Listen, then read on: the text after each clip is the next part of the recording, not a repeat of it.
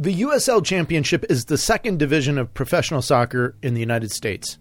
And for Soccer Chaplains United, it's the biggest part of our group to serve in this league and at this level. Nine of our 28 chaplains are volunteering and serving teams in USL Championship. And with the playoffs set to start, we sit down with three of them to talk about the playoff outlook and to take a look back on the regular season. Hello, everyone. This is Rev Brad. You're listening to the Soccer Chaplains United podcast from the Touchline. Today I'm joined by special guests Greg Aydt, the volunteer chaplain with Memphis 901 FC, Kurt Trempert with Colorado Springs Switchbacks FC, and Robert Briggs, also known as Briggsy, who serves with Sacramento Republic. It's a special time, too. Kurt's going to share some exciting and yet sad news with us. We also have our first crosses with Rev with Chaplain Briggs. Let's see how well this Scotsman can do. Stay tuned. We kick things off right after this. He's found the space and he's found the back of the net. Just a little off foot, thinking he's going to go far post. Not strong enough with his right hand. Whips that one in. Far post almost made him ends, and they have. He has the hat trick. The second in his career. The third of the night. The hat trick hero. Talked about you're not going to be able to sustain that kind of pressure. The corner. Goes towards the near post. And you're the angle. And what a goal! What a goal! Well, welcome to the podcast. Uh, today we're doing a season review and playoff preview with the USL Championship chaplains for Soccer Chaplains United, and I've got three great guys on on the call on the pod today. Um, Gregory Aydt is the volunteer chaplain for Memphis 901 FC. Robert Briggs, otherwise known as Briggsy, uh, is chaplain for Sacramento Republic, and then Kurt Trempert. Kurt is the volunteer chaplain for Colorado Springs Switchbacks FC, and that's a mouthful. And today, I'm sure we're going to have quite a bit of a mouthful as we all share and talk. We're going to do a little bit of a, a review and a preview, and I'm excited to get into it with these guys. Uh, we've got some uniqueness. Uh, Briggsy has just joined Soccer Chaplains United this year.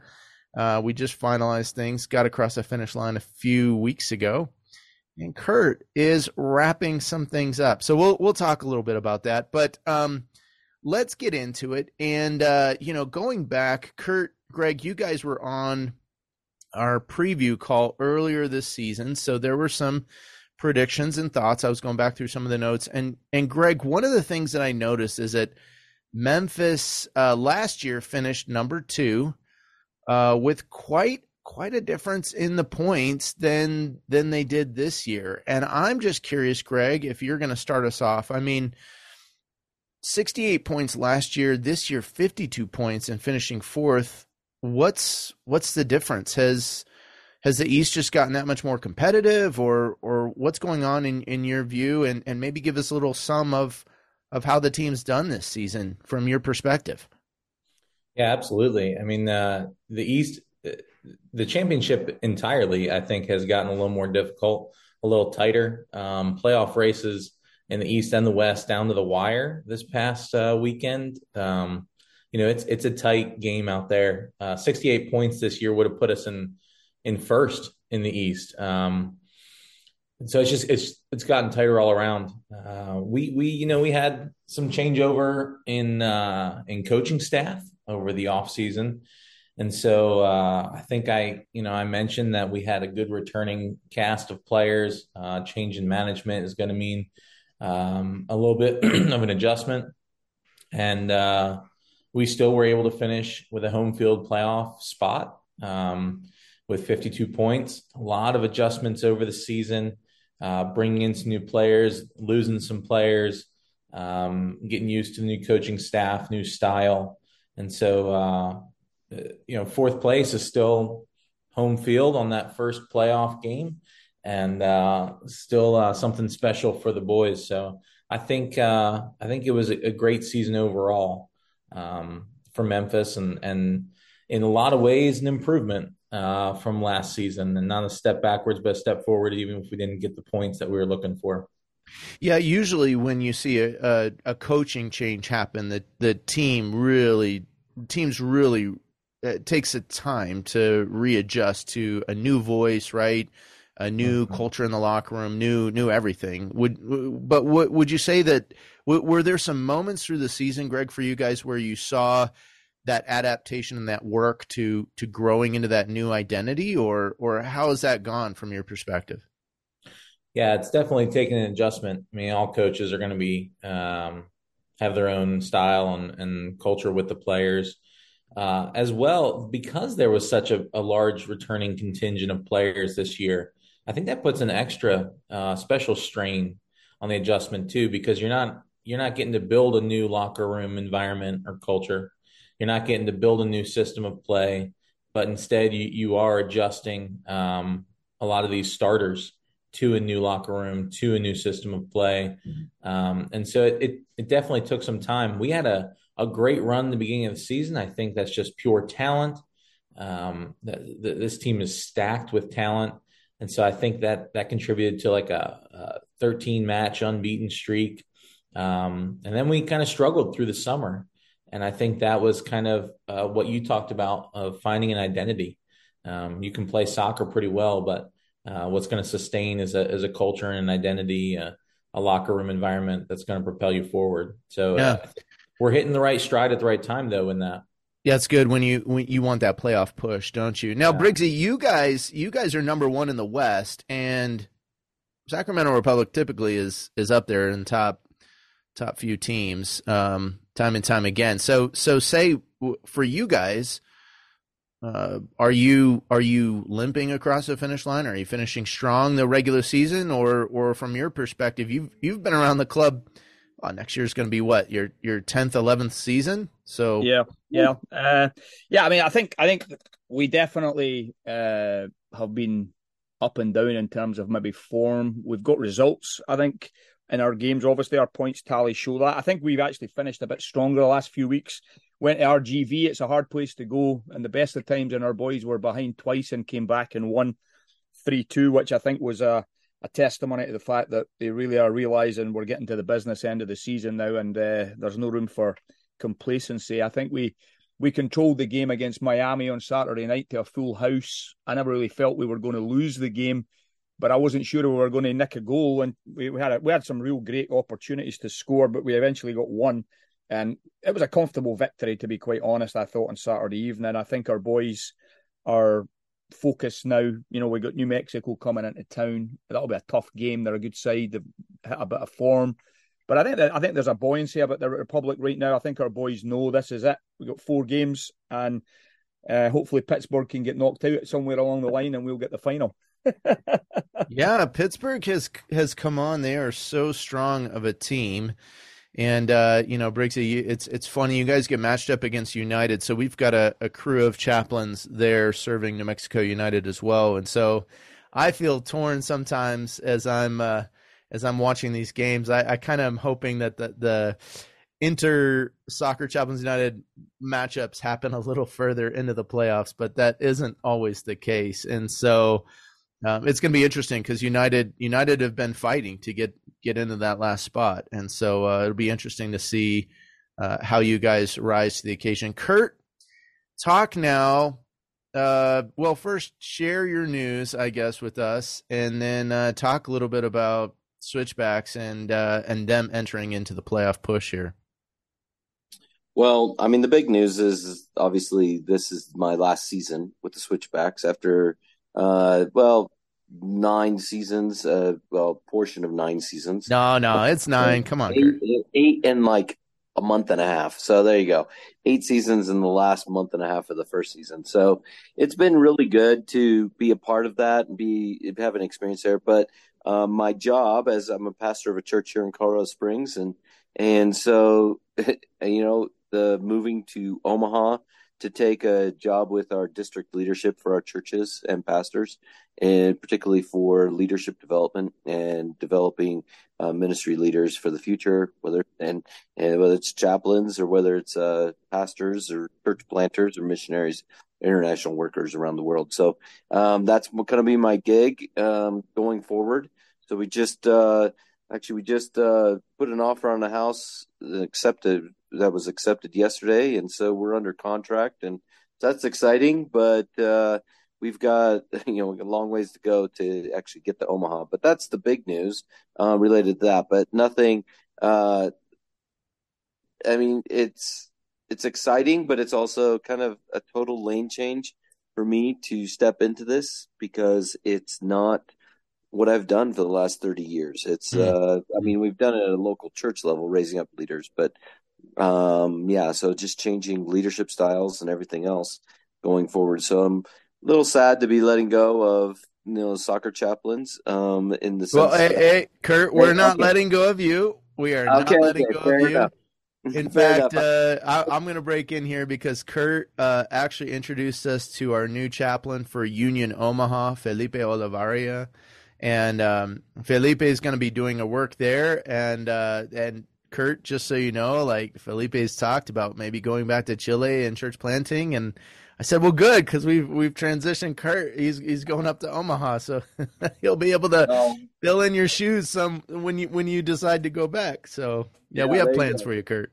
Well, maybe, and and you know, it's it's kind of cool to be able to coach Felipe during that time too, and be available for him because he came up through our ministry. He was one of the guys that we raised up at, in Colorado Springs, and then he went off to uh, do be do a church planting residency in Omaha, and is now at an established church in Omaha, and and so just finished his ordination and stepped into the Union Omaha um, chaplaincy, which is super cool. He's a young guy with one kid, married for I think three or four years.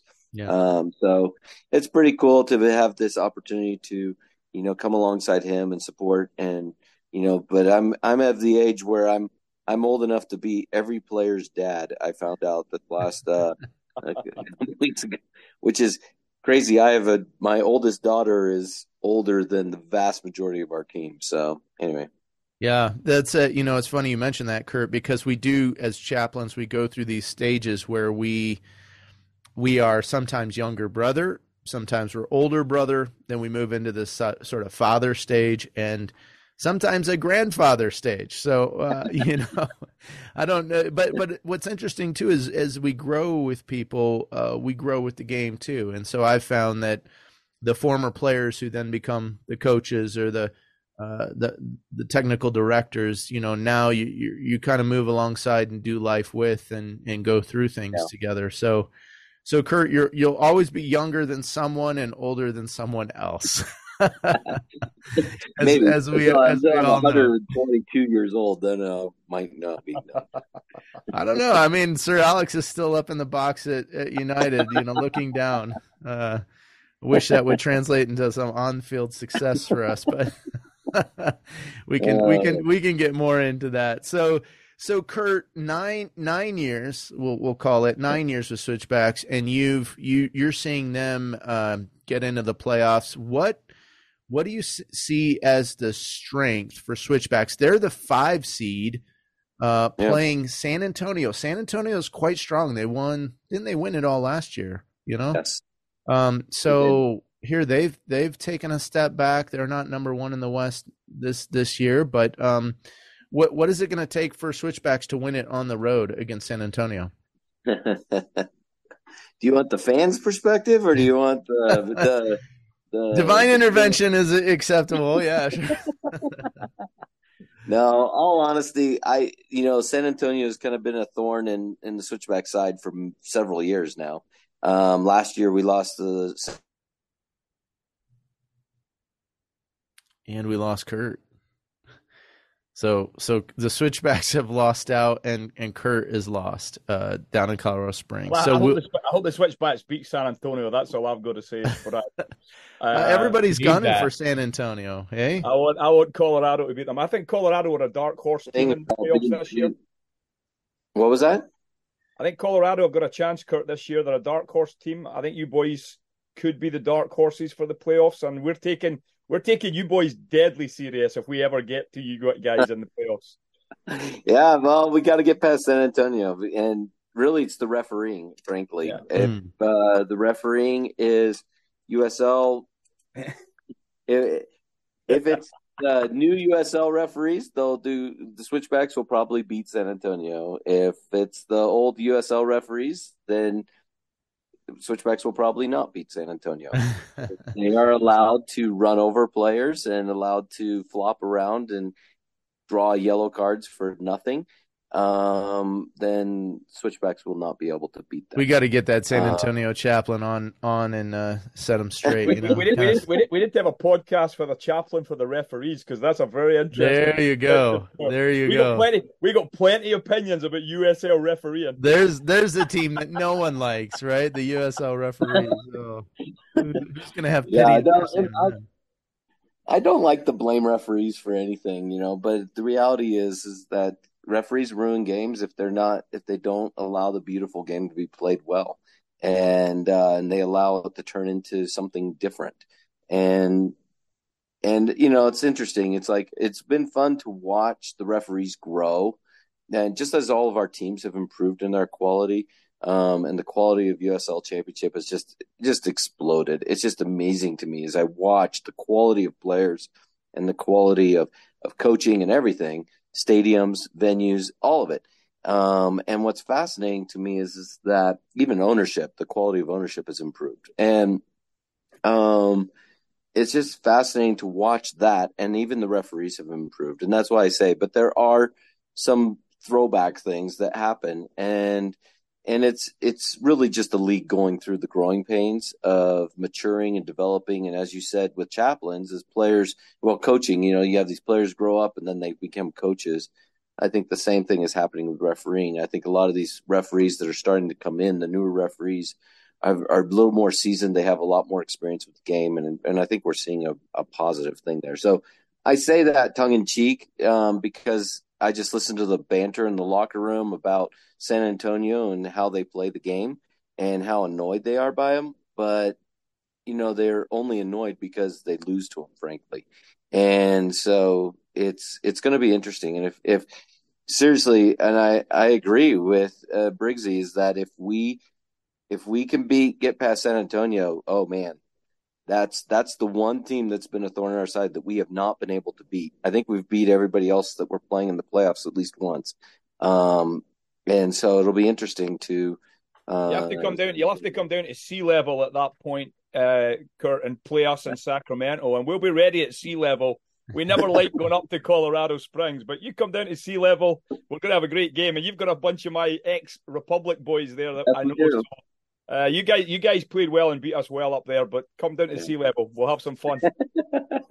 now, Greg, you guys with Memphis, you have the four seed in the East, so that means you get the home game matchup. And Louisville City is, would you say they're they're kind of a rival for you guys, just from proximity and some other things? Absolutely, yeah. I mean, uh, they're no Birmingham. Birmingham is going to be our primary rival, uh, especially um, for the last for the you know first four years of Memphis's existence, Louisville has just been a powerhouse, just a perennial powerhouse, and uh, so we've never really wanted to treat that as a rivalry rivalry situation if we can't win it. But um, but now, I mean, they they have chinks in their armor. Um, they look beatable. Um, we've taken care of business against them twice this season. It, it's an entirely possible uh, thing for us. So we're kind of excited about that matchup we're, we're happy that's happening. Um, there was a chance it was going to happen in Louisville uh, with close in points uh, this past Saturday, but we'll take them in Memphis. We'll take them in Louisville. Uh, we feel feel good about it that one. And and Greg, you guys have a pathway. If you guys you know get past this first round, uh, your pathway goes through Pittsburgh play taking on uh, Detroit City. So, talk about what challenges exist if you've got to face either of those two. Yeah, Detroit uh, is it can be a tough team. Um, they can get scrappy and grind it out. I don't know that they get past Pittsburgh though, and uh, we do not feel as good about Pittsburgh as we do about Louisville. They're just a tough team. They play tight. We went up against them, uh, went up two 0 and then they came back and beat us four two in the second half. Um, last time we were there, they're they're tough. They're uh, just a clean, um, disciplined system that Bob Lilley's put in place there for many years, and it's clicking for them this year. Deke was prolific goal scorer, um, got the Golden Boot this year, and, and just it, it would be a really tough game to do, but um, they're not impossible to beat. They've lost a few times this season. Uh, they don't have the goal differential of Um, you know, like some of these powerhouse teams the last season are in the West. Uh, it, it's an entirely possible pathway through Pittsburgh. All right, Greg, I'm I'm going to get serious here on you. I'm going to ask you a tough question. You can pass if you want to, because I realize how tough this could be. but we get to the Eastern Conference final, and the matchup is Charleston with the former head coach of Memphis, a good friend of yours, Ben Pirmann, and Memphis 901C. You, as a a chaplain, you're answering this question. What are you doing? Like how how does that go to have uh, someone that is a friend you care about, you've worked under and served, uh, going up against uh, going up against the boys. How how do you uh, handle that as a chaplain? And you can say pass. I don't know what I would say to be honest. But... no, I mean, uh, not only not only Pirmann, the coach there, but also a few of the boys from last season and previous seasons are all there, um, enjoying some success there. We go up against them in the playoffs. It'll be uh, it'll be quite a match, especially in that final. I mean, that's the only place we could find them. But yeah, it would be quite a match. I think I would pray. I'd pray for them uh, to have the spiritual fruit of comfort and peace uh, in the loss. Uh, you can use imprecatory psalms, I think, at that point. I think that's fine. Um, but at least be praying for them. Oh. yeah, it's I, I don't know, uh, Kurt, Robert, you guys have been around quite a while. Like all of us have been serving for a while. You you find people that you love, you care about that move around in the game and you want to see them succeed. You want to see them do well. Uh, talk a little bit, maybe, uh. What what's it like for you when when someone else comes to town and they're taking on Sac Republic? I mean, I, I think we have an advantage as as Christians, as pastors, as chaplains, because we we see a bigger picture, right? But for these guys, it's a little bit of livelihood, a little bit of rivalry, a little bit of this is their vocation. Right. So I, I, think it's a little different for them. I feel, but um, yeah, Briggsy, talk. How, how, do you how do you manage that? How do you navigate? I mean, I think the guys, all the guys that I've got, you know, I've got friends in San Antonio. I've got friends, you know, obviously the lads up at Colorado. Uh, all the boys know me pretty well. My attitude is this: Hey, boys, I love you, but for ninety minutes, I want to beat you. Quite simple. we, you know, uh, ninety minutes. I'm a I'm a Republic guy. I'm dyed in the wool, Sac Republic. We're here to win afterwards. You know, like uh, Rivas was playing for uh, Miami on Saturday night. He, he, played reasonably well, and he's a good lad. And I, I, never felt he got a real fair shake when he was at the Republic a number of years back. He's really blossomed as a player since he left us. And we had some time after the game. You know, I went up and had a chat with him and encouraged him and said, "Hey, you know, your your career has really blossomed since you left the Republic, and you didn't play too many games for us, but." you know, the boys all get me. They totally understand that. Uh, at the end of the day, it's it, there's that double edge, isn't there? There's the the bigger picture. We love these guys. We want their life to do well. We want them even, you know, we want them to know the Lord as well. But uh, when it comes to the game, they're in town to beat me, and we're in town to beat them, and we we accept this is part of the game. And if they beat me, hey, I'll shake their hand and say, "Well done, boys. You gave us it tonight." You know, like when the boys went up to play in Colorado you know, I'm watching the game. I'm watching Matt Mahoney. I'm watching Duke. All the boys that I love. These are great boys. And hey, they played well. And the night that uh, we got beat in New Mexico, uh, the lad uh, who I've never he's never been at the Republic, but the lad we were talking about, Brad, uh, was playing, yeah, but he, Brucey was playing. I've got to know Brucey a couple of times, and he's been here. I texted him before the end of the game, and said, "Hey, you boys rolled us over tonight, Brucey. Well done, mate. That was you guys played well." So you know that's the kind of way I approach it. Brad, when at the end of the day, 90 minutes, we're here to beat you, and you're here to beat me. And afterwards, we're we're cool. Of course, we play fair, not dirty, none of that nonsense. Play your hard game, play your best game. But uh, you know, the, the match matters, but the relationship is much more important iron iron sharpens iron and and uh, we're podcasting uh, we we're not doing um, this on youtube and and briggsy has a sword behind him. So like when when we talk about iron sharpening iron he's, i've got he's, two swords here actually. Oh oh my goodness. Like we, we gotta watch out. We're gonna have to but this is the most the important this is the most important sword that i have. Amen brother. Yeah yeah yeah. Uh, he held up talk- the bible for those listeners. Yeah. That's, yeah, for those who don't know, my It wasn't a third sword. Yeah. yeah. Small dagger. What what what do the Scots call it? The the, the sgian dubh. Ski and do. I've Yeah. got a sgian dubh too, Brad. You've got Yeah. one too, probably for your kilt. I'm sure. Yeah, that one fits in your sock, you know, just in case they take away your other ones. That's well, case Kurt, the Eng- that's in case the English catch us. oh, Kurt, how how is it for you when you see familiar faces uh, coming through Colorado or elsewhere in your travels? Uh, uh, you know, tracking with people, supporting them as they as they go on. From, I mean, nine years of service. There, there's been quite a few guys that have have gone on. Well, funny thing about that is the switchbacks for the longest time didn't have a high quality um, roster, if you would, and so a lot of the players that went on from the switchbacks either went on into retirement or they went on to lower levels, so they didn't. So a lot of them didn't end up coming back through. Mm. Um, but now we're starting to see a little more of that, interestingly enough. And I mean, I could feel for the coach situation that that that's a little different because, like for me, when I watch the players play that come back through, um, or I watch the switchbacks go to them and play against former players, I always hope the players do well, but the team loses. You know, it's like it's like kind of you know you hope it's kind of Yeah. like fantasy football. You know, that's why I don't do fantasy football anymore, is because it ruins the game for me. But it, there is that piece of me that I want them to do well, not get injured, and it just breaks my heart. Every once in a while, you'll see a former player. One one guy came through here, and he he was playing here. He played with the Switchbacks for a couple years, and I didn't know him really well because it was during the COVID years. It was at the end of the COVID years. He came back through and broke his leg in the middle of the game, and it was this. It was a horrible situation, and you know, and you just kind of your heart aches. And so I reached out to him, obviously, and and prayed with him and that kind of thing. But then there's at the same time there's other guys that come through. You just hope they do well, but you hope that they lose. You know, that is the the thing. On a coaching situation, how do you hope that the coach does well? Um, because if the coach does well, you lost. Yeah, uh, right. you know, it's kind of thing. So, um, yeah, it's kind of a weird. You know, it's like, uh, but you also don't hope he does makes bad coaching decisions. You know that you know like um, I don't know. It, it, coaching is just a different animal, I would think. But yeah, the reality is, yeah, you do hope for their livelihood, for them to do well.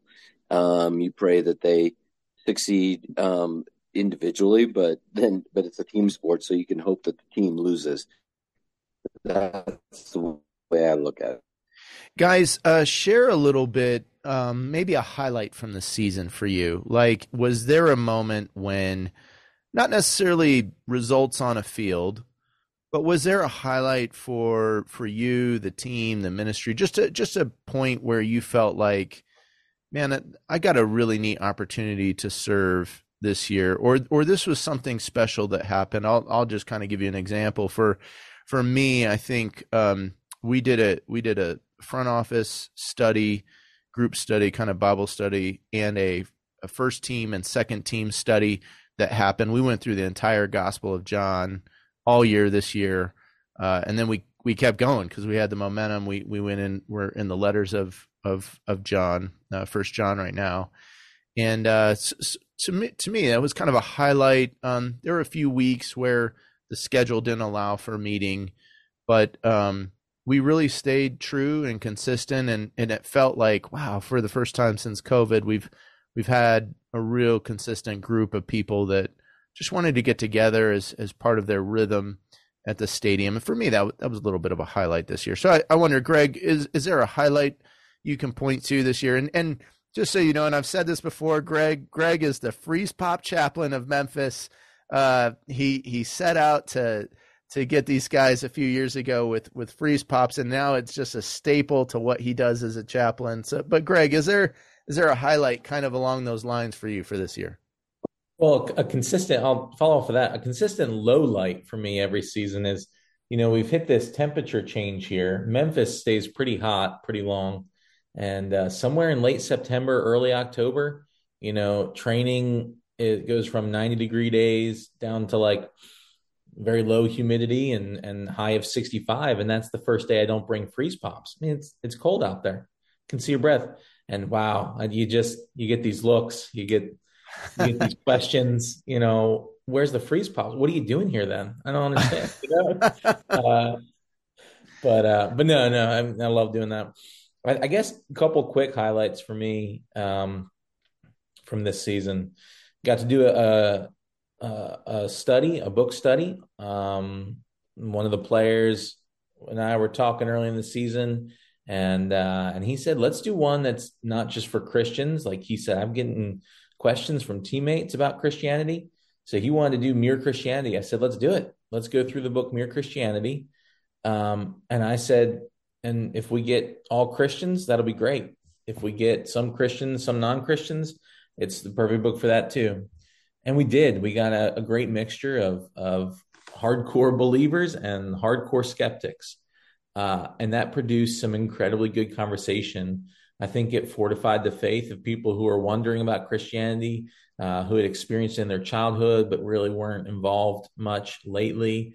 Um, it fortified the faith of those who um, have been consistent in their faith and all, and, and answered a lot of questions for people. There were some really special moments throughout that uh, I love that. That was that was a really good time. And the second highlight for me was, you know, you get towards this playoff push, you get to the end of the season, you're also having contract talks, um, and so players get into this really weird space the last month that you don't you don't realize from the outside, um, of like I want to do really well right now, and my mind is on next season already too, um, and they're living in two worlds and uh, um, it's pretty hard to be present, to be with uh, your team, uh, to be in the moment. And so I really wanted to throw a, a big barbecue, big team meal, um, because I think that when you have the right space, the right setup, the right food for that around a table like that, it it um, it brings you back to the present. So a few weeks ago, a couple weeks ago, um, a couple other pastors at my church are amazing at, at grilling and cooking and and serving and hosting. Uh, it's kind of what our church is about, and so they opened up the grill. We cooked, uh, I don't know, thirty pounds of jerk chicken and um, wow. eight fillets of salmon, and uh, cooked yeah. like seven racks of lamb ribs and. Uh, I'm like coming to Memphis just, around playoff oh time. Goodness, it was delicious. Asparagus and rice and uh, just really, really good. Um, and so it was great food, but it was also a good conversation. And most of the guys could make it, um, and a couple of the staff uh, as well. And they just they just existed around the table. Some guys sat down, they ate for an hour, and they left. Uh, a group of six or seven of them stayed from 12 o'clock when they got there 11.30 when they got there until 4.30 in the afternoon just sitting around the table um, because mm-hmm. they could be in the moment for a little bit. They could be present. So I think that opportunity was such a highlight for me, such a cool thing to see and be a part of and host for them, uh, to bring them back to the the present and back to the people that they're around.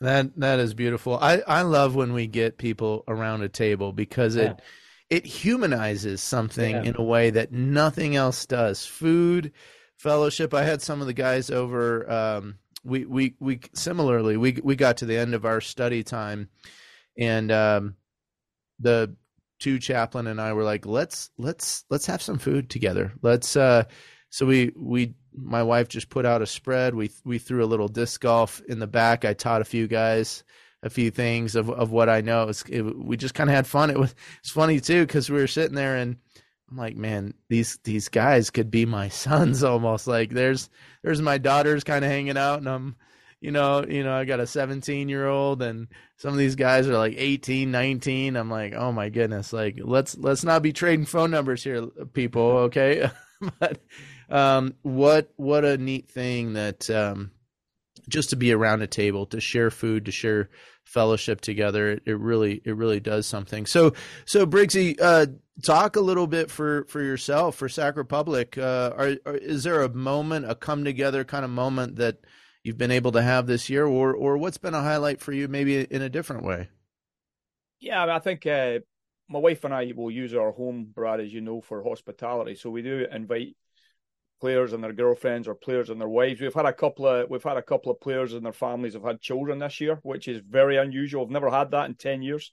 Um, so I've been kind of I've been kind of oohing and ahhing with the babies uh, after uh-huh. games with their yeah. wives and having yeah. fun, and uh, it's been a real delight actually to see how these lads, even just maturing into fatherhood, uh, and how it changes their whole perspective on life, and they've got questions. Uh, one of the highlights, I guess, that I'm actually doing right now, I'll, I'll finish it on Tuesday, is uh, I'll be doing pre-marriage counselling with one of our players and his his fiance. They plan to be married uh, in the off season, so this will be my fifth and sixth or sixth and seventh session with them. Uh, we've been doing it on a Tuesday afternoon in our church building. Uh, you know, they're not too far away, so they come to my my office there, and we've had some great conversations. It's been really wonderful. Uh, I think that's been a highlight. I think when you were over in the you know, the, and the Open Cup was great, Brad. I mean, having you over in that time with Sam uh, was really wonderful. And even though you guys knocked us out that night and Sam scored a goal, and that was that was just fun. That was great. I mean, I, I thoroughly enjoyed that, and uh, just watching you, I, I always appreciate, brother, what you do, and and, and I've got things to learn uh, from you, which I think have been good. Uh, you know, I think I have the, I have the I have a very privileged position here, Brad, as you know. I mean, I'm in the locker room uh, before the game for the pre-talk. I'm in, I'm in. I have full access, VIP pass, the whole shebang. I sit on the side of the park. Uh, it's a very unusual situation. I know I, I don't deserve, and the Lord has kept that, has opened that door over a period of time. So I have a lot of a lot of personal interaction with the boys. Yeah. They'll take me aside, and I'll go for a walk at training. Want to ask me about their future, and I've got a few meetings before the end of the season now because we're in that contract season. And guys, lads will take me into their conference and ask me, what do I think? What should they do? You know, they're, they're all they all love Sacramento. They come here, they experience it. The weather's fabulous. The, the fans, you know, we've only got the one team in the city. Um, my goal is to make sure that these boys have as good an experience in this city as possible. Where obviously I can bring message of the gospel, I, I, I seek to do that. But where I, I have a lot of just personal one-on-one time with players. Uh, some of it is deeper conversation. Some of it's telling them how Tottenham Hotspur are a great soccer team. And, oh my gosh! Oh. You know, uh, and they're enjoying. They all, they all, they all love their English football. It's a false gospel. It's a false gospel. Lo- loads of banter, loads of banter about the English. We've got a couple of Newcastle boys in our team right now, and they are flying high with Newcastle. You know, so we're having a blast. You know, so I think the highlights spiritually have been those cases. A uh, couple more opportunities before the end of the season. Uh, I know some of the boys are in a, a dilemma about their contractual extensions and what they want to do. I'll be involved in some of those conversations. I just appreciate prayer for wisdom with that. Um, so yeah, it's been it's been a good season. I mean, in the past, I've had Bible studies that have gone really well. This year hasn't happened. I've been doing a lot more one-on-one work this year than group work. Uh, the, I'm I'm I'm going to be drawn on you, Brad, for the new season. I've got some ideas from even our conversation. I want to try and kick it up a little bit as the new season will dawn and the new year. We'll see what how it goes. You know, yeah. so. Well, and, and Robert, you guys just signed one of the youngest players, right? Thirteen year old for Sac Republic. Yep, yep, yep. I, you know, it's funny. I told my wife, I said, you know, all throughout my seminary years, I said, I'm never going to be a youth pastor. I'm never going to be a youth pastor. And nowadays, I'm like, oh my gosh, I'm a youth pastor. Yeah, I mean, Da'vian could be my grandson. That's very true. Uh, which is actually kind of weird, but um, yeah, I mean, I think that he got he got a couple of minutes a few weeks back. Mark, they'll they'll take care of him. He's a big boy. Got into the under sixteen Mexico team. I mean, he's clearly a guy that's on the radar of players uh, of teams. Um, and I, we've got a very good academy set up here. They really do want to be a developmental club. We realise we're not an LA Galaxy. We're not a. We're never going to be a, an LAFC. But we've got you know Sacramento's a soccer city. Northern California, mm. a lot of hmm. kids play football here, um, and there's opportunity to develop. And I think our clubs see them see themselves as a developmental club with the possibilities of being a reasonably top USL club, and that's yeah. kind of the ambition at this point. Nice, you know? nice. Kurt, so a little bit of a shift on on your. I, I think I'm curious, Kurt. Nine seasons, original chaplain with Switchbacks FC. What what is the Kurt Trempert legacy, if you will? And I know you're not this. You you don't think as highly of yourself as maybe I think highly of you, but uh, what what for you coming away from the club that you've you've served now for this many years, what for you do you do you look at anything and you go yeah there's there's a sense of a landmark moment. There's a there's a i mean i can see a few right? You guys moved from your your stadium in the sticks of town to the downtown nice brand new spanking new stadium that even a lot of other people in Colorado enjoy. But but for you do you look at anything and go you know I'm really I'm proud of this accomplishment? Like uh, is, there anything for you that you go yeah this this is a little bit of legacy that I that I'm happy about or I'm I'm proud of? Yeah. Um I would say probably the biggest thing is uh, the the relationship with um, the management um, in the sense that the front office staff has been um, that relationship has really blossomed and been having had opportunities to walk with them and and you know through some really hard things um, over the last nine years and so that's been probably I think probably the most significant thing just because of the incredible turnover. I think the the thing that I'm probably the legacy would just be the longevity. I mean, I look at Briggsy and I'm like, man, the the only reason they let you sit do that is because you're a trusted figure and you've demonstrated year in after year out right. uh, that that you're you're going to be there and that you're not going to undermine anything that the the team is trying to do and and I think that's that's kind of the the mentality. I think probably the legacy is, is I've set that in motion, uh, probably and set that that seed deep into the management's mentality as far as chaplains go. And now the next step is um, because of the changing uh, coaching staff. It's interesting to watch the management tell the coaching staff hey, this is who Kurt is. This is what mm. he brings to the team. This is the flavor. This is the the the the intangibles, if you would, that he's an intangible component, or a chaplain is an intangible component of the team. And so um, it was interesting. Uh, the last practice I was at um, this last Thursday, um, the president came down and presented me with a jersey and asked all the guys to sign it, you know, and say, "Hey, thanks for your nine years of service." I put a number nine on the back, which is oh, great, cool. That's cool. Yeah. That's cool. Wow. Yeah, that's a that's a special thing. When I Kurt. look at the, yeah, yeah. So I just when I look at the players, I just like I feel bad that I don't know the players as well as I would like.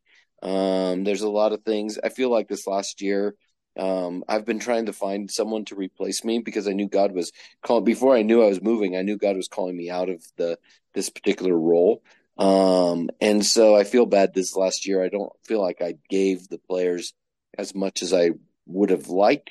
Um, I was spent most of my time trying to find someone who would come alongside and walk with me through the journey. So anyway, yeah. Yeah. Well, Kurt, thank you for your years of service and being faithful to those relationships. And, um, you know, there, there's a steadfastness, I think, because football is so transient amongst uh, the players, especially and coaches. Um, the, the ownership tends to be the, the staying thing, that the, the staff members, you know, even, even, even some of our ticket and security folks, like they're the steadfast people. And, and to to steadfastly serve and and show up and be there and sacrifice time from family and ministry and personal things i, I think those are those are all beautiful gifts. And kurt thank you for serving that way.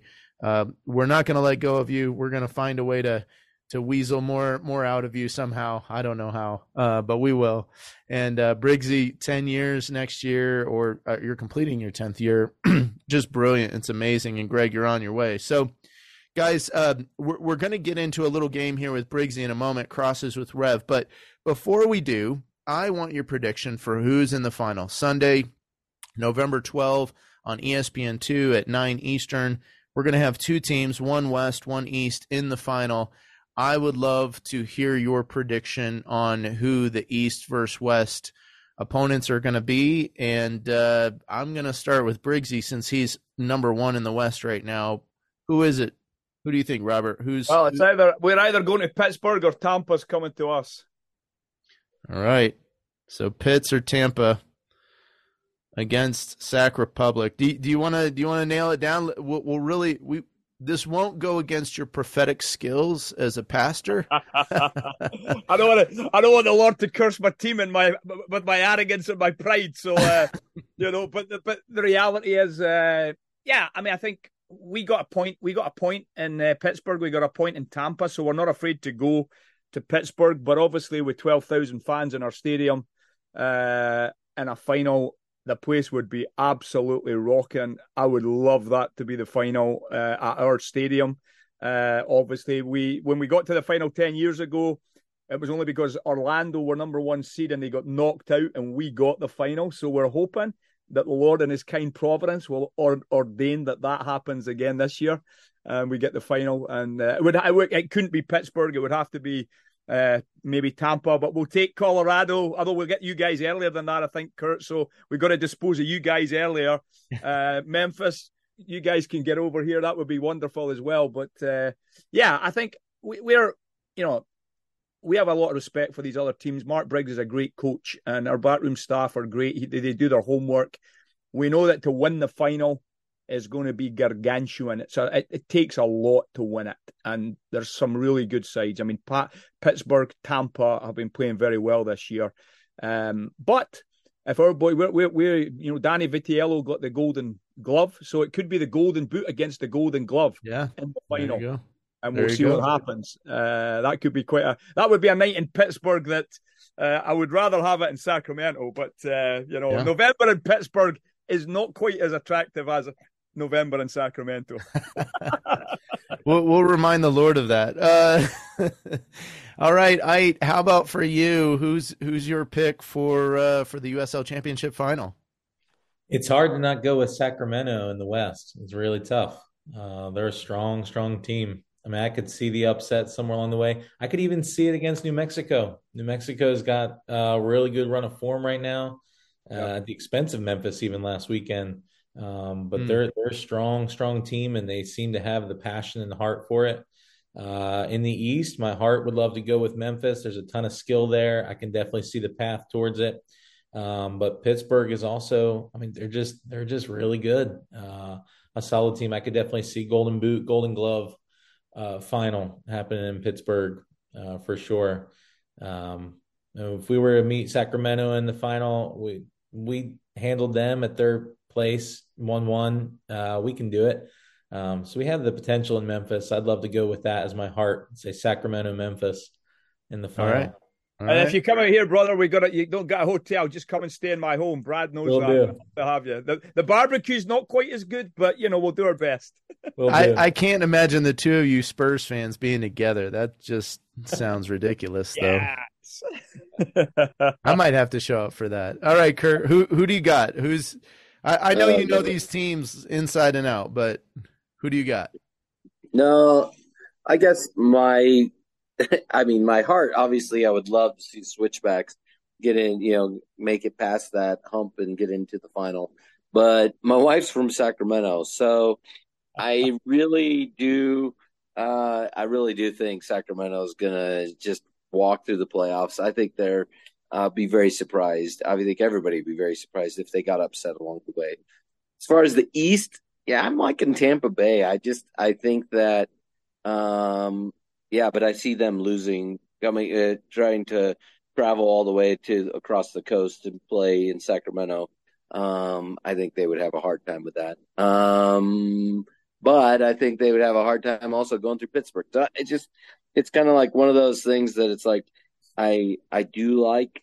Um, it really just kind of depends where the upsets happen, um, and de- determining who who has to travel where um, for whatever game. I think that makes a huge difference, just because it home field advantage does matter in the USL big time, and uh, and it's it's not every pitch is the same.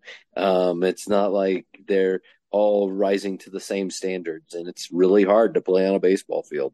Um, and when you have to play, I think that was Louisville's big asset for years. Is their pitch was awful, um, and they had a great fan base, and that gave them great opportunity. And so it's interesting to me how you know how this all plays out. So I think it really depends on where the upsets happen and and what the home fields turn out to be in the in the Western Conference Finals. I think that makes in Eastern Conference Finals as well.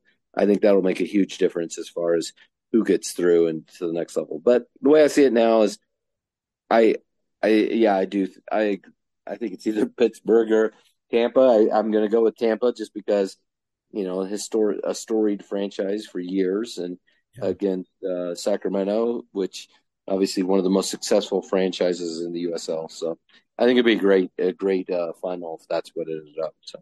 Nice, nice, good stuff. All right, guys. Well, thanks for getting your picks in, and uh, your bonus check will be in the mail if you get it right. So. What, what, about you, Brad? I mean, come on, Brad, you got to give us your prediction. You're the prophetic. Oh, you're the yeah. prophet of the prophets. Oh my goodness. Um, I, it's just I know so many guys, so many amongst these teams. Uh,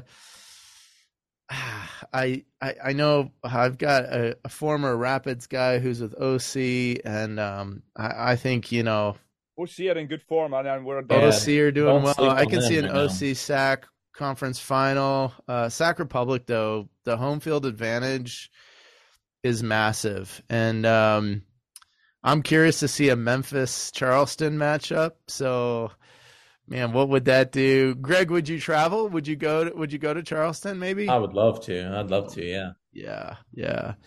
I mean, I I just think uh, Pittsburgh, I've not seen them play myself, but I think it's going to be Pitt versus Sac. I, I just think both teams have been so overwhelming in league play. Um, I, I I'm sorry, Robert. I think you're going to have to go to the East Coast again. You know, Get my, get Hopefully, my you have better success. Off to Pittsburgh. Hopefully, have better success than you guys did in Orlando last year. But uh, yeah, I think I think that's how it's going to be. So Sacramento against Pittsburgh. Uh, but uh, I wouldn't mind, as Kurt said, seeing and and you said Robert seeing Tampa Bay uh, sneak in there and maybe upset. But I'd love to see several of these teams in a final. So let's let's put it that way. Leave it that way. Um, all right, Briggsy. So we're going to get into this game. We're, we're in the last little bit here of the podcast. This is a game called Crosses with Rev. So you got to just imagine I'm going to feed you these questions. There's two types of questions. There's an either or, and and sometimes with the either or, someone will say neither. That's that's acceptable, right? Like so, I could ask you like, uh, do you like, uh, I don't know, I'm trying to think of a question without asking you a question. I could say uh, NIV or ESV, and you go, yeah, neither. You know, I don't like either translation. That's fine. That's acceptable. That'll get you a point. But if there's a question that's a little controversial, and you're like, I don't want to go on record, you, say pass. You don't get the points for that. Okay. Okay. Um, there is a short answer question. Uh, a couple of them filled throughout. They're three points each. The other questions are just one.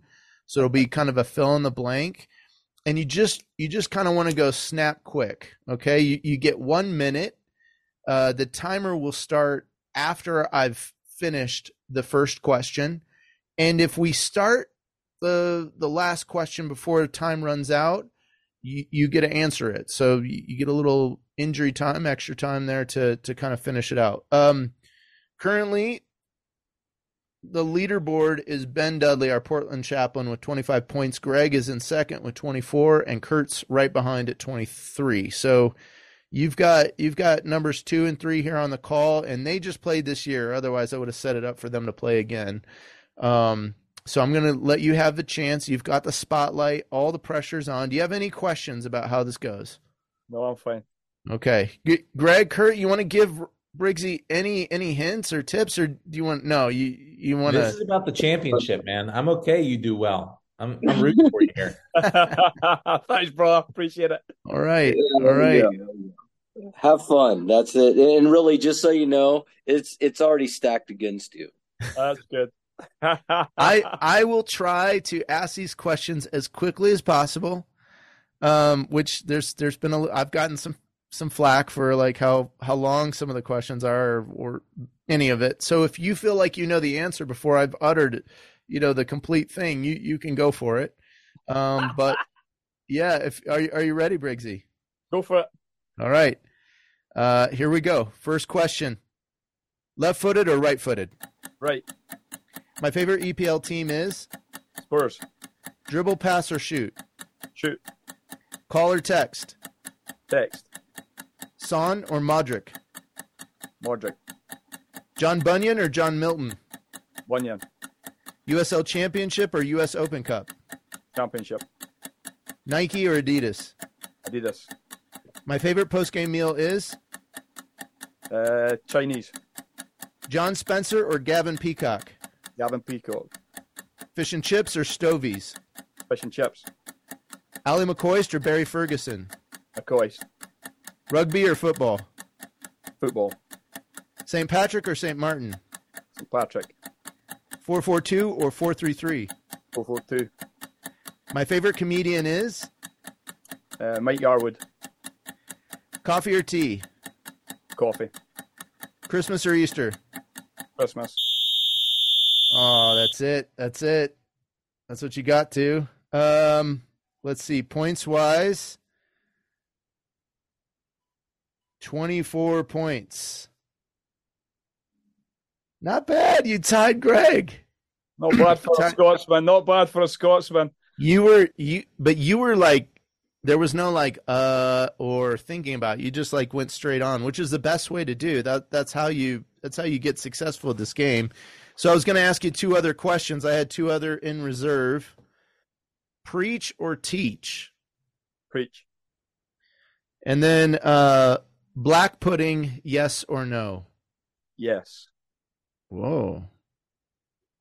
Wow. That's interesting. You guys know what black pudding is? Kurt, Greg?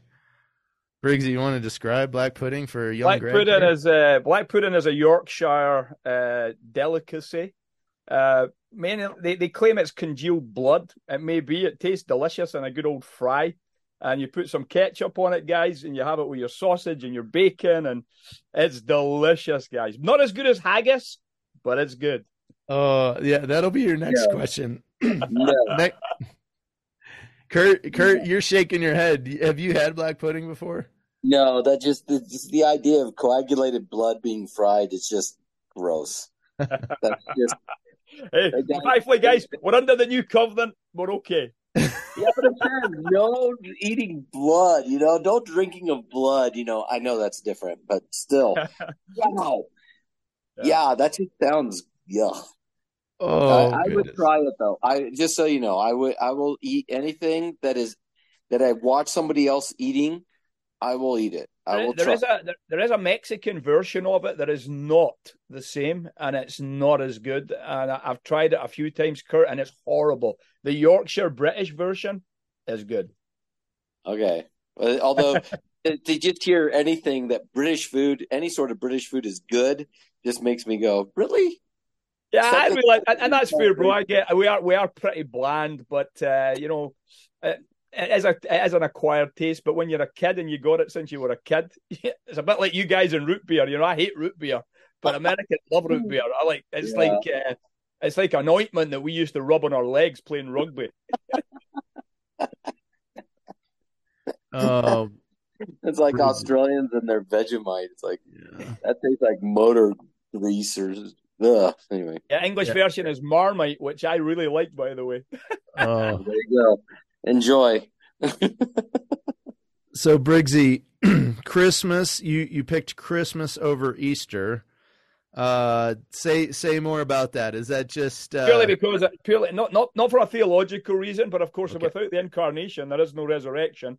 But mainly because it's a big family time for us. My kids come into town, we celebrate it. Uh, Brad, my wife, does a great job at Christmas. So Christmas in our home is a really really precious family time. Since we moved to America now, my kids, a couple of them are further away. We have a great Christmas time in our home, and so it's always a really happy season for us, and that's the real reason why I, it just automatically Christmas, Easter. I love Christmas with my Mhm. family. Yeah, yeah. well, and uh, Christmas mirrors most what's going to happen next too. Anyway, right? There was there's only one Easter. There's Yeah. going to be two arrivals. So, um, uh, tough to go Ally McCoist against Barry Ferguson, but I figured. Well, when Ally came when Ally came over here in two fourteen with the Rangers, uh, I got some time with Ally, and I mean he's the highest goal scorer in the history of the club. I was a centre forward. I watched him as a boy. he was my hero as a boy. So for me, there's no comparison. I mean, Barry's a good guy, but Ally's the man. He's the he's the Rangers. Yeah, I, I kind of felt like I should have picked someone else more in in Barry's uh, more contemporary to Barry and and given you a little bit more of a challenge. But well, Ally's my favorite Rangers player, so he's never going to be beaten as far as I'm concerned. Okay, well, you know, and then you and then Son or Modric, I I was surprised. I mean, Son's had a little bit of a re- resurgence for you guys this year, right? Sonny, Sonny, I think he's just got to prove himself more. He, he, he's doing great. I'm I'm really really loving Ange Ball. It's brilliant to be a Spurs fan right now after the misery we've come through since Pochettino left. So Sonny's going to be great. I think he's a wonderful, wonderful player. I think he's going to be a great captain. He's going to lift the FA Cup, maybe the Premier League title by the end of the season. But Modric, wow. Modric is a world class midfield player. Uh, when he left Tottenham, uh, for Real Madrid. I think it was, you know, uh, we missed him big time, and he is he is a world class footballer, and he's been playing right to the end of his life. You know, his career, Croatian, uh, he's done it all. And so for me, Modric is a, a world class player. Sonny's getting up there. He's just not quite there yet for me, although I love Sonny, of course. But uh, Modric careful, is careful, careful, Briggsy. You're getting Greg excited over there. He's shaking his head. I, I think he's going to bust out here in a moment, you know. uh well at least the, at least a visit to the Spurs trophy room nowadays still is still a short a short tour but um anyway we'll hey but that's all going to change my friend. I, you know, I remember 1986 when they were going to sack Alex Ferguson. Don't forget yeah. what goes around comes around in yeah football. yeah. All right yeah, I see how you are. Oh, all right. So, Briggs, I got one more that I, I was curious about, but I I didn't want to ask it because I had asked it of Aydt, and I I didn't want to go here again. But John Knox or John Calvin? Oh, that is a hard one. Now you might have caught me on that one. To be honest with you, my high school was Knox Academy. I grew up in Haddington, where John Knox was actually born. So Knox is, of course, the great Scottish reformer, but he learned so much from uh, the school of Calvin that. Uh, you got to say the Genevan reformer is above is above Knox because he was his father in the faith at one level. Oh, so. wow. But what what would I have said in a split second? That's a hard one to be honest. I probably would have gone with Calvin, but maybe I would have been in. You might have caught me for a few seconds. I might not yeah. have got twenty four points on that one, Brad. That was a good one. Yeah. Yeah, you but better Calvin, watch out. Calvin Calvin is Calvin is the great the great father of the reformed faith at that level. So but Knox is one of my heroes because obviously I'm Scottish. Sure, sure. Being a Cal- being a Cal- being a Calvinist, of course. Then at the end of the day, I'm going to obviously, you know, love these guys. except except for their infant baptism part, because I'm a Baptist. yeah. So in that logic, you would have said Zwingli. If I said Zwingli or Calvin, which would you have said? Oh, that's a hard one too. I think because I love Zwingli. I mean, Zwingli Zwingli was really an important guy. Uh, it's tough between those two guys. If you'd said Luther or Calvin, it would always have been Calvin. If you'd said Luther or Zwingli, I may have gone with Zwingli, to be honest. Uh, with Calvin and Zwingli, uh, Calvin probably would have won it, but it's tight. yeah, there you go. And then, then the question is, who? I mean, kind of like who who drowned the most Anabaptists? That's kind of like that, do you keep record of that too? I mean, yeah, that's, that's true. That's that's a that's a fair point, brother. And, and and those things were reminded, aren't we, of the imperfections of the Christian yeah. church and uh, when you start to get into the, the, the whole political element. That's why we just got to do our best to be apolitical men, even though we can have political convictions. But that's a fair point, bro. Yeah, I mean, unfortunately, I read some of that stuff and I'm thinking, I'm really glad I was born in the 20th century. yeah, thank God for denominations nowadays. yeah, exactly, brother. Exactly. Church consumerism has a place. Uh, yeah. yeah. Uh, guys, just to wrap up, let's uh, let's briefly just uh, pray for USL, our teams, uh, the league, uh, and um, yeah, let's just pray that the season ends well, um, and that um, you know, I, I, I, it's funny, guys always ask me how I pray. I pray God's will be done in so many ways, but I know guys, you know, they, they depend on these things for their daily bread, and um, some of them have families, young families now, right? They're asking the question. I even was with a footballer for surgery the last week, and he, he feels differently now. He's got a young young son, um, so it's it's different to to go under anesthesia and you know just have some of the questions of life that kind of loom and Um, so if we would, let's just close it out with a with a prayer, and um, I'm gonna I'm gonna ask uh, Briggsy if you'll start, and and and uh, Kurt if you'll hang up. Uh, just uh, and and thanks again, Kurt, for your years of service. Uh, again, we're we're gonna find ways to keep you tied into football and soccer chaplains united. But guys, if you just pray us away for today. Sure. Father, we do give you praise for this joyful time as brothers uh, that we can spend time discussing the work that you've given us to do amongst the soccer community. We bless you for the privilege that we have. We recognize, Father, that we are undeserving of this privilege and opportunity. And we pray that you would continue to sustain us and give us grace to love those lads that play the beautiful game that we love. And we thank you for each of the clubs represented here and for all the clubs uh, with chaplains throughout our nation. Uh, and for the clubs that don't yet have chaplains, that we would see chaplains uh, connected to those clubs. We pray for the close of the season that you would uh, keep the, the lads from serious injury, that it would be a, a great close to the season, competitive, enjoyable, uh, and that the best team would ultimately win uh, the championship, and that we would have opportunity to speak into the lives of uh, the players and the management and the front uh, front staff, that we would bear a good witness to Jesus Christ and to the truth uh, of your glorious gospel. We ask these things in Jesus' name. Amen.